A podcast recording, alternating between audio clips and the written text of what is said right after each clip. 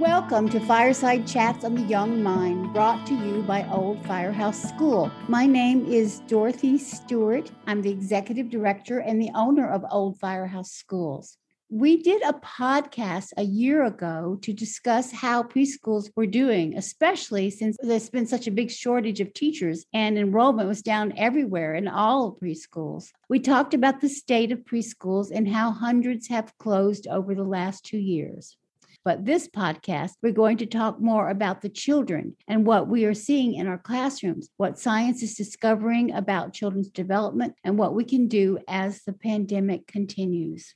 I want to remind everybody as we talk about the topic that the human species is incredibly adaptable and flexible and resilient what we're going to talk about today is some preliminary research. It's certainly not the end of the story. We won't know the end of the story until these children grow up. And so there's lots of time to for things to turn around, to change, to get better, or to get worse. We hope for the better. So this is just our take at this particular moment in time in terms of what we found out as we've reviewed the research and watched children in our schools. We talked with a few teachers in both preschools and in kindergarten. We wanted to see what they are observing. What are some ways, Madison, children need extra support now?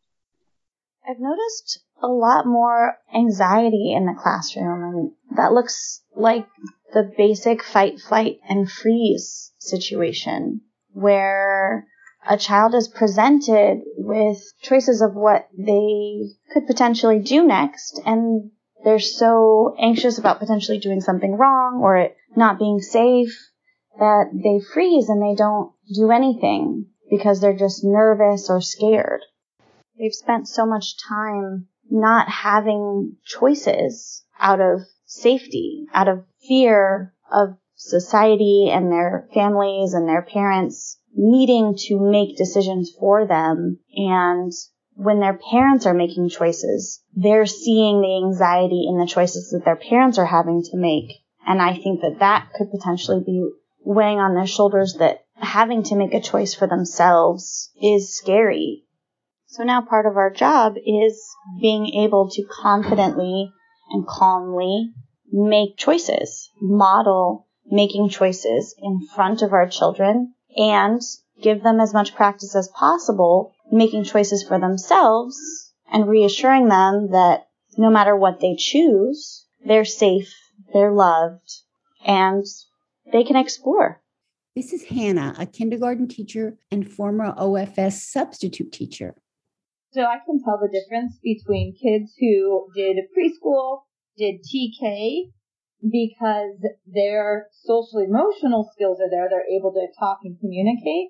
And so their academics have excelled more than the kids who have never been in school, only been around parents, never been around other kids.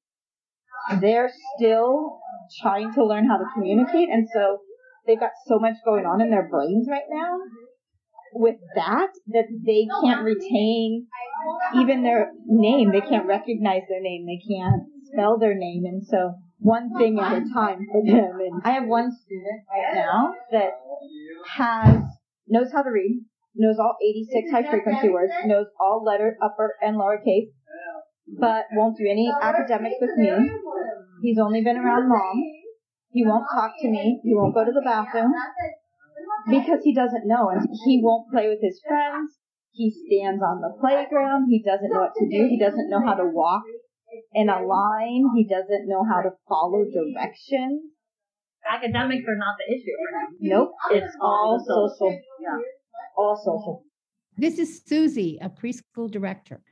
Well, we've been noticing children coming and surprising us because they seem much younger. Say the two year olds coming, they don't have as much language and also even in their behavior appear like toddlers sometimes they're seeming almost like they might be on the spectrum because of not seeming like they have an interest in other children, not making eye contact, not maybe knowing how to engage with the materials and so forth, but that actually it's a lack of having interaction with other children and people. So there, it's just a whole variety of things that I think other directors are noticing too.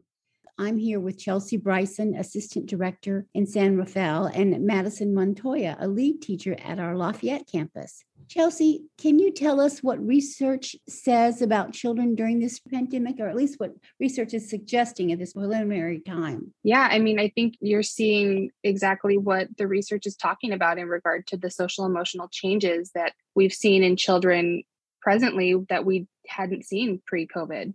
Uh, I recently attended the 13th annual Early Childhood Mental Health Conference, where I attended a session called Bunker Babies The Effects of COVID 19 on Young Children's Development. This specific session looked at the developmental effects the pandemic had on our children's well being, and the overall findings were actually quite worrisome showing negative effects in children's language and social emotional development.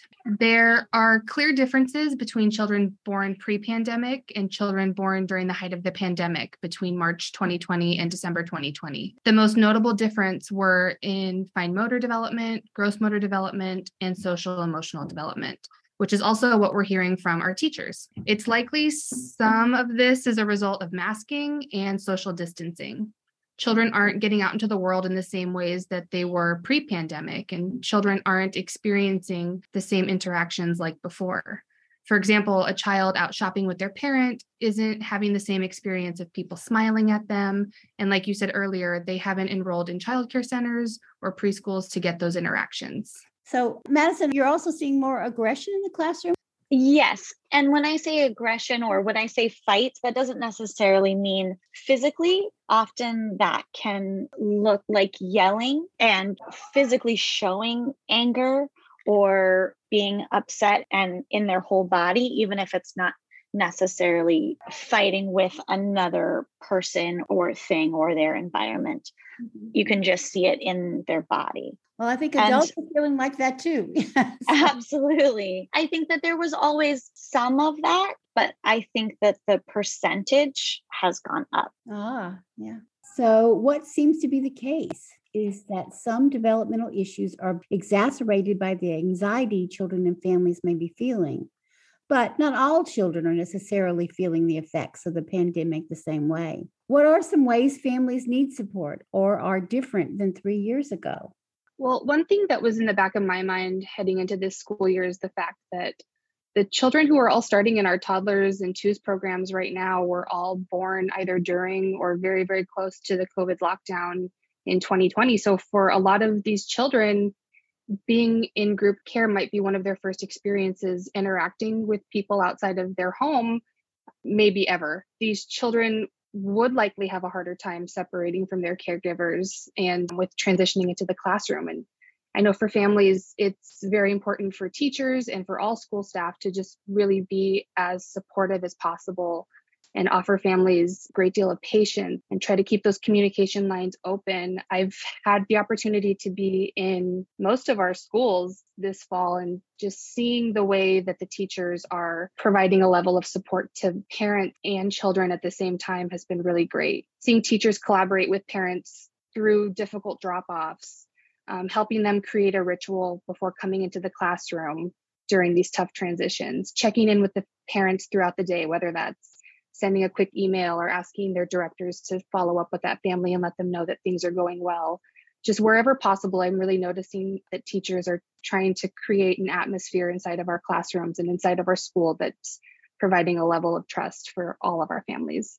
I'm just trying to make sure that I'm checking in to see how the children are doing every morning in front of the parent, as well as checking in on the parent and how they're personally doing as much as they feel comfortable sharing with me. And I feel like it's really important to build the connections with the parents and the family members that are at pickup and drop off and the nannies and and show that we are a team and that we are a community and that we're really in this together to support each other. And I think that that really is helpful for the children to see see that we're taking care of each other. And that helps everybody sort of be at ease. There is a lot of body language that parents show when I just ask, like, and how are you doing? I can see their shoulders relax. I can see them sort of take a breath. And I can also see when there's stuff going on and maybe they don't have the capacity to go into everything, but they can just give me a look and we both have an idea of, of what that means. And that's important too, that communication in multiple ways. Both of you are talking about how families and children have been affected in this pandemic and that you're seeing anxiety and behaviors that are worrisome in the classroom. We have to be on the lookout for things like this. And we will have to know that there may be a behavior that is influenced by anxiety or just a child out of practice with social skills. These things are fixable. So, what ways can teachers and families help children moving forward? Well, overall, I think it's really important for us to note that we really won't know what the long term effects of this pandemic has had on our children for many more years and until much more research has been done.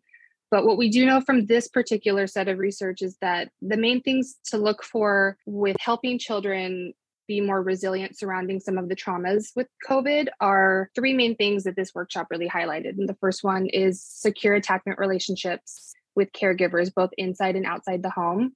The second is stable childcare arrangements. And the third is limiting the number of caregivers for children between the ages of two and a half and four. And research really recommends parents consider these factors when looking for childcare options for their children.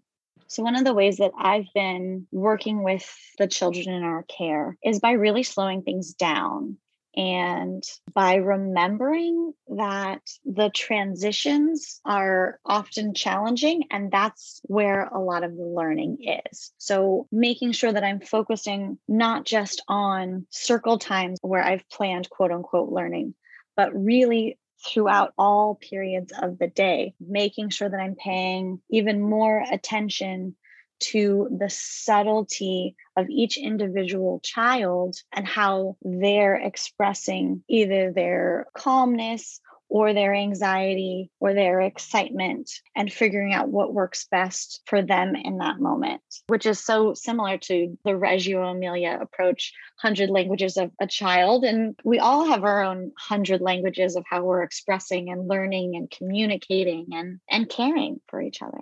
We also have to focus on social skills. We have to let children learn the many things that they learn during circle time, through outside free play, through small group play. They need to learn to read facial expressions, tone, and body language.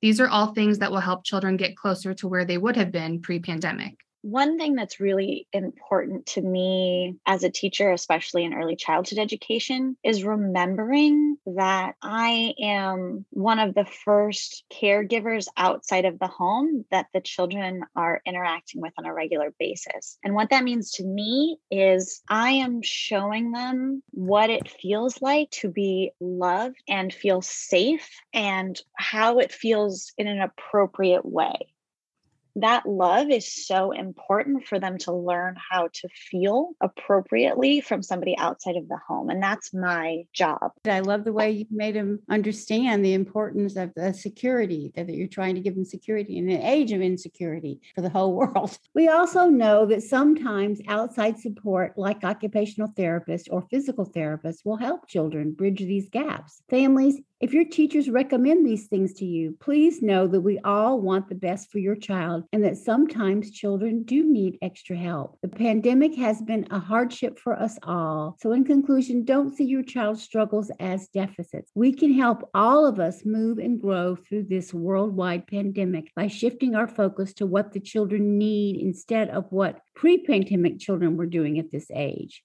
People get stronger with challenges.